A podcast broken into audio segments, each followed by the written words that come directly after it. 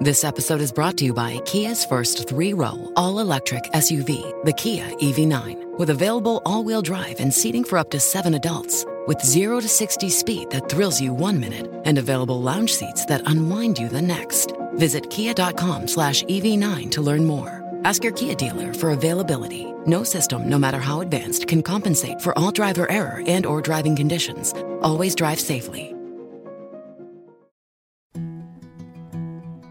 Science story, huh? Is NYU scientist the I it felt felt this right. I was so And I just thought, well, I figured it out it was that golden moment. because science was on my side.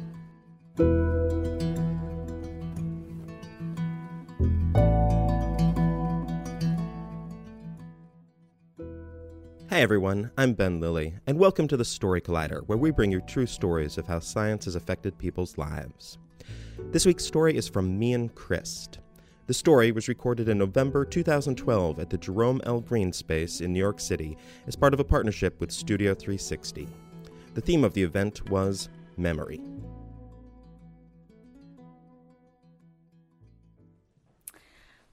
So, I used to do some babysitting. And uh, there was one day I was going to pick up this little girl and her sister. And we're driving home, and she's sitting next to me in the car. And she's very quiet. And this is not like her. And so I say, Emily, is there something wrong? Are you okay? And she looks very serious and she's very quiet. And she says, Can I ask you a question? I'm like, yeah, you can ask me a question. You know, what's your question? And she says, I'm really worried about growing up. What if I forget who I am right now? And I'm like, oh my God, I know. I think about this all the time. And I'm just like, I want to pull the car over and crack open a beer and just like get into this with her. And she's in first grade, so I don't. Um, and instead, I say, well, maybe the only way to really remember who you are right now is just to really pay attention. So, what does the breeze feel like coming in the window against your face? And what does the sun feel like on your arm right there? And and what does the leather feel like on the backs of your knees? And we do this for a little while and then we're just quiet, paying attention. And this happened right around the same time that I'd been thinking about this idea of forgetting who you are because I'd found a bunch of old journals in my parents' home. Um, I was cleaning out my old childhood bedroom in their home, and I was supposed to be either throwing things away or packing them up for storage, but I discovered I couldn't throw any of it away because I'm going through these trinkets and these papers and I, I saved a crazy amount of stuff, of, of stuff. There's boxes and boxes and boxes worth of this stuff. And I just couldn't get rid of it because everything is bringing back memories and I'm having these emotions. And I'm afraid if I get rid of this stuff, I'll forget. And I realized that I started saving all of these things and becoming nervous about forgetting when I was like 10 or 11, maybe, which was right around the time that my mother fell and hit her head. So we were ice skating in Yosemite, and she slipped on the ice and fell backward and hit the back of her head. And afterwards, she had trouble remembering things. And she had trouble following the flow of conversation. Her voice slowed down for a while. Um, she had trouble with attention. She had she, she would have these dizzy spells. She started getting migraines, which she'd never had before, and she would disappear for hours into her room.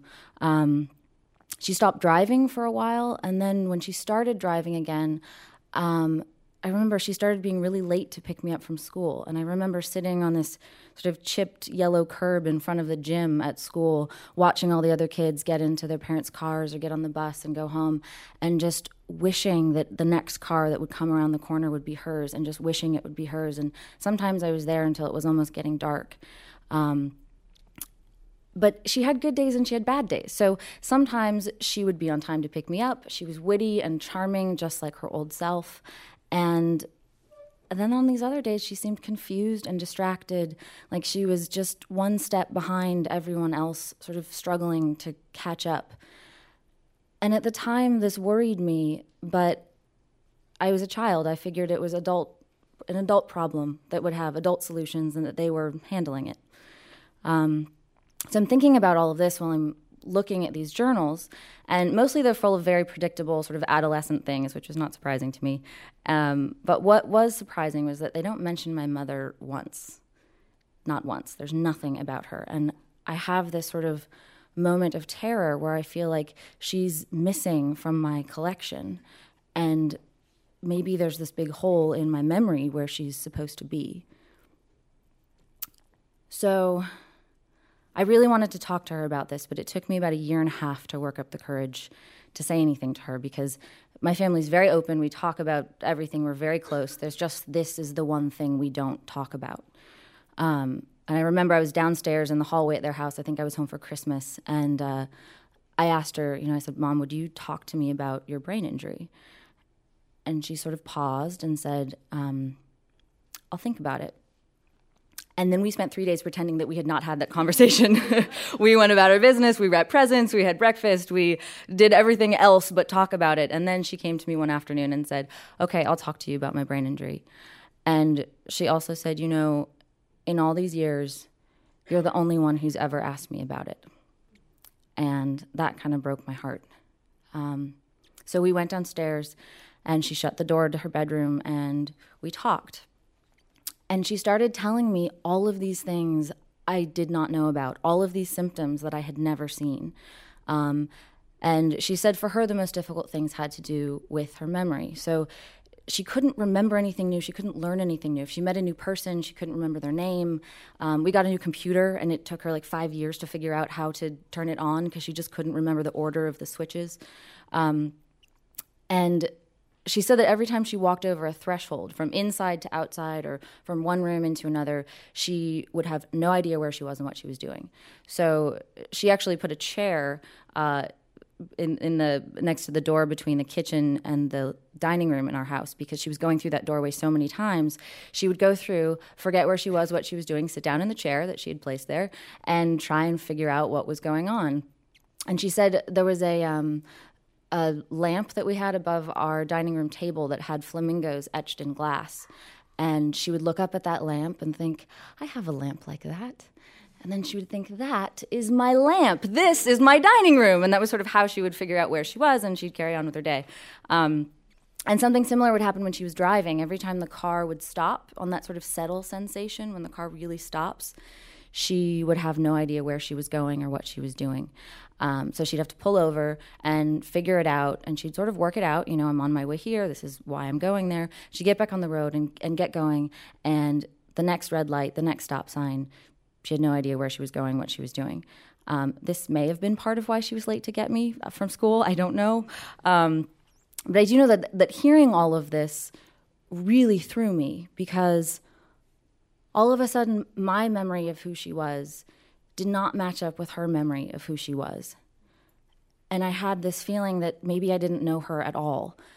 And I didn't know how to how to get to her, how to understand her and that maybe she was this much more complicated person than I'd ever really understood.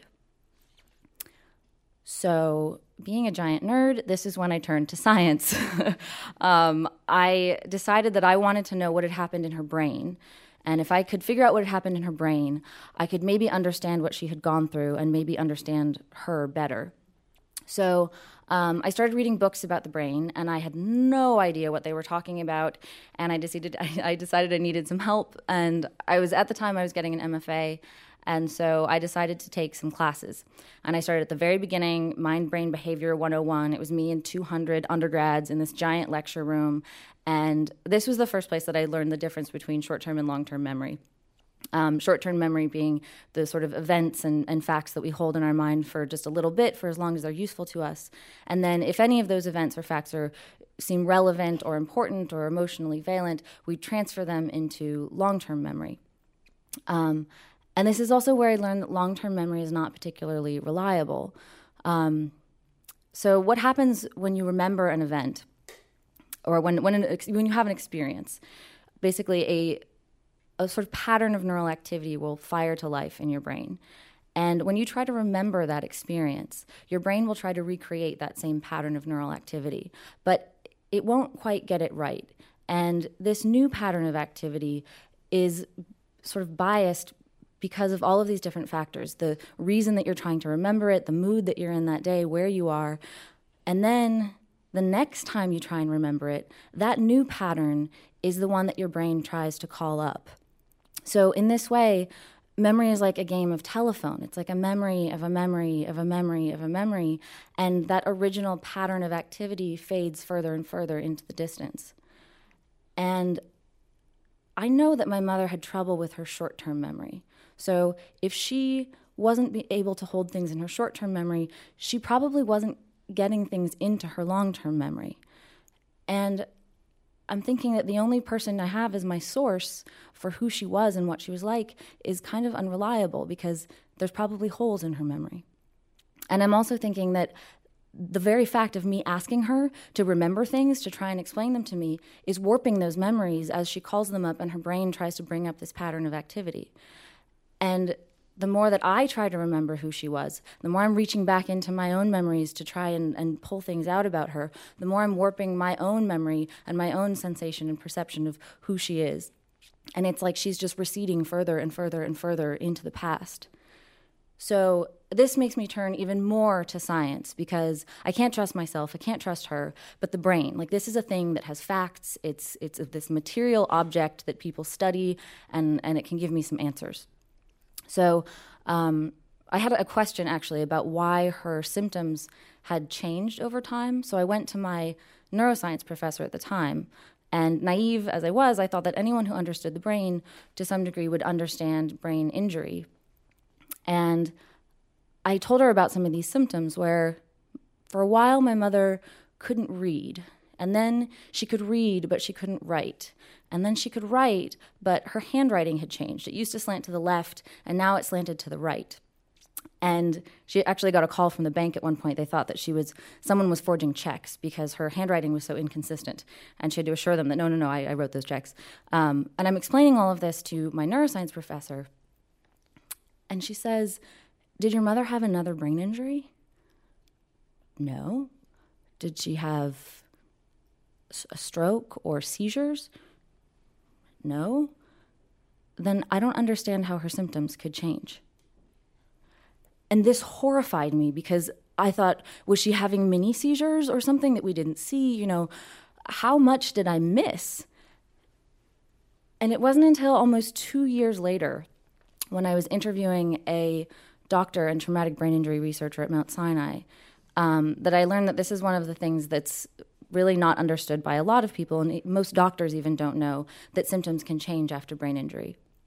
And this is partially because minor traumatic brain injury, which is what my mother had, which is sometimes called concussion, um, is generally includes a diffuse pattern of damage to individual neurons all across the brain. It's not like damage to one area that serves one function.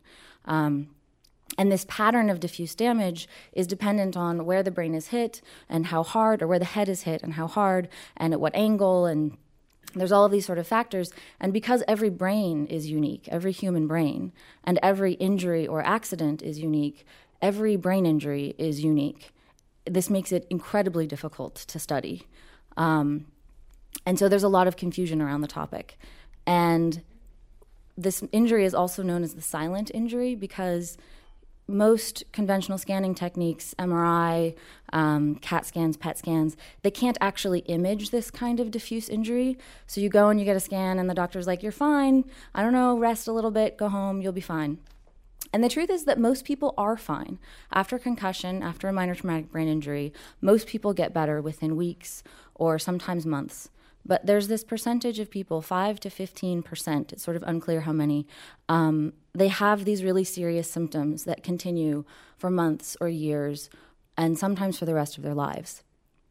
And as the brain is healing or working through this damage, their symptoms can change. All of these different functions can go online and offline. Old symptoms can reappear, new symptoms can sort of pop up. And all of this is very confusing to the people around them because there's no brain scan that shows where the damage is and there's no physical injury on their body anywhere that you can sort of point to and say oh you have an injury. You know if someone has a cast or a cane you can respond appropriately. You can offer them a chair. You can open the door. Um, you can be mindful of their injured limb. But when someone has a brain injury that's hidden inside the head like that, they look fine. And so you expect them to be fine. And this is very confusing and frustrating for the people around them and for the injured person themselves. Um, so I was um, I was thinking about all of this and this thinking about memory and how it's difficult and how it's confusing and is incredibly unreliable makes me turn, of course, even more to neuroscience. And the idea that there are these little answers, right, about like these shifting symptoms makes me feel like I really can get something out of learning more about the brain. So I'm going to conferences, I'm interviewing experts, I'm uh, hanging out in research labs kind of creepily. Um, I'm putting myself in MRI machines, uh, volunteering for studies. And uh, a friend of mine who's in medical school asked me if um, I've ever gone to a dissection lab to hold a human brain. And I'm like, no, you can do that. You can just go do that. And she's like, well, you know, it has to be arranged, but yeah. So that's how I found myself sneaking into a dissection lab one night. And I think I think my friend and I had to go through a women's locker room, and I think there was a code on the door to get in. I actually don't totally remember this, but I do remember the sensation of standing in this room. I'd never seen a dead body before, and all of a sudden I'm in this room full of cadavers on steel tables covered with these white sheets, and there's just one student in there, and he's just working on a foot that's sticking out from underneath one of these sheets. And then the lab manager comes out and he doesn't really say anything. He just starts bringing out these glass tubs full of brain parts and whole brains and he's just piling them up in front of me and i'm like this is it. This is fantastic. This is great. You know I've, I, if i can just hold this thing if i can just see it with my own eyes i can finally get some answers. Like i've come to the source of the thing itself. And so I'm standing there and I've got, you know, these latex gloves and they're dripping some kind of solution on the floor and I'm holding this brain in my hands. And it's not at all like what I expected it to be. It's really heavy and it's rubbery and it's much more like a plant than anything animal. It's like a cauliflower, this giant rubbery cauliflower. And I'm, I'm dealing with these two sort of conflicting instincts, one of which is I literally want to rip it apart. I want to see what is inside of it. And the other is I feel like I need to treat this thing with incredible reverence and respect. Like this is this this holy relic of some other human being's entire existence. And I'm thinking about this, and, and this makes me think of Sunday school and this idea that the body is sacred, and that repetition of that idea and how after all these years after i don't really go to church anymore and i don't consider myself particularly religious that idea is just sort of wired into me. And this makes me think of hebbian learning and this idea that fire, uh, cells that fire together wire together which is the idea that, that one cell if it becomes active at the same time another cell becomes active those two become more sensitive to each other and will are more likely to fire together in the future and this, of course, is one of the fundamental important things about memory, about those patterns of, of activation of all of those cells firing into action at the same time together. And I'm thinking about all this and I'm holding the brain and I'm flipping back and forth between sort of curiosity and reverence. And it's like one of those visual illusions. You know, now you see a young woman, now you see an old woman. And I'm looking at the brain and I think, I have no idea what I'm looking at. I do not understand how this thing works. And then I think, nobody understands how this thing works.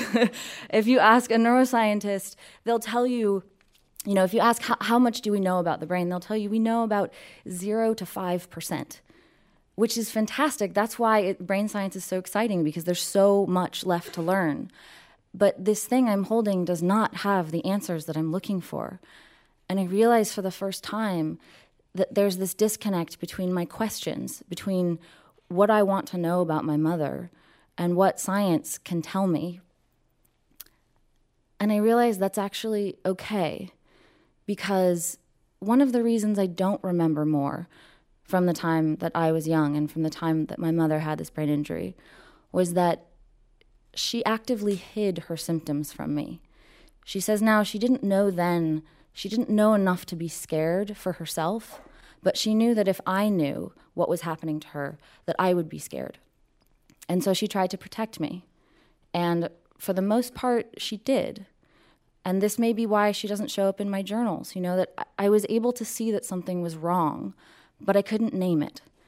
And I felt worried, but I didn't feel really afraid. And she did protect me, I think, from the worst of it. And this matches up perfectly with my sense of who she is that she is one of the most loving, generous, selfless, kind people I have ever known. She is a wonderful mother. And if I don't have all the details, that's okay because that's who she was and that's who she is. Thank you.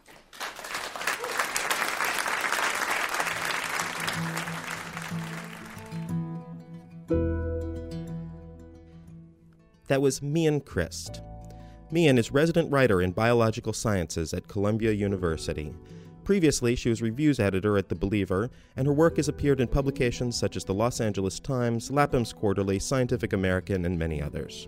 She holds an MFA from Columbia University and is a founding member of NeuWrite, a collaborative working group for scientists and writers. She is currently at work on a nonfiction book about traumatic brain injury. The story was recorded at an event produced in conjunction with Studio 360 with Kurt Andersen and was supported in part by the Alfred P. Sloan Foundation. For more science stories, take a look at storycollider.org, where we have archives of the podcast and upcoming events. The Story Collider is produced by me, Brian Wecht, Erin Barker, and Ari Daniel Shapiro. The podcast is produced by Rose Avalith. Additional help from Brooke Williams, Lena Groeger, and Justin D'Ambrosio. The theme music is by Ghost. Special thanks to the Greene Space for hosting the show to Kurt Andersen, Lital Molid, and everyone at Studio 360 for being wonderful partners, and to the time I hit my head and didn't have a traumatic brain injury. And the other time. Oh, and the one after that. Oh, and, and the other one. Thanks for listening.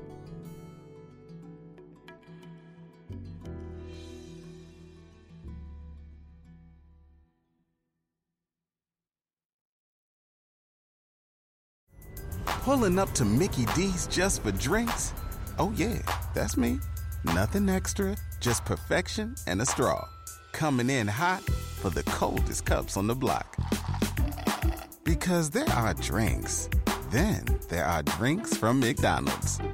Mix things up with any size lemonade or sweet tea for $1.49. Perfect with our classic fries. Price and participation may vary, cannot be combined with any other offer. Ba da ba ba ba.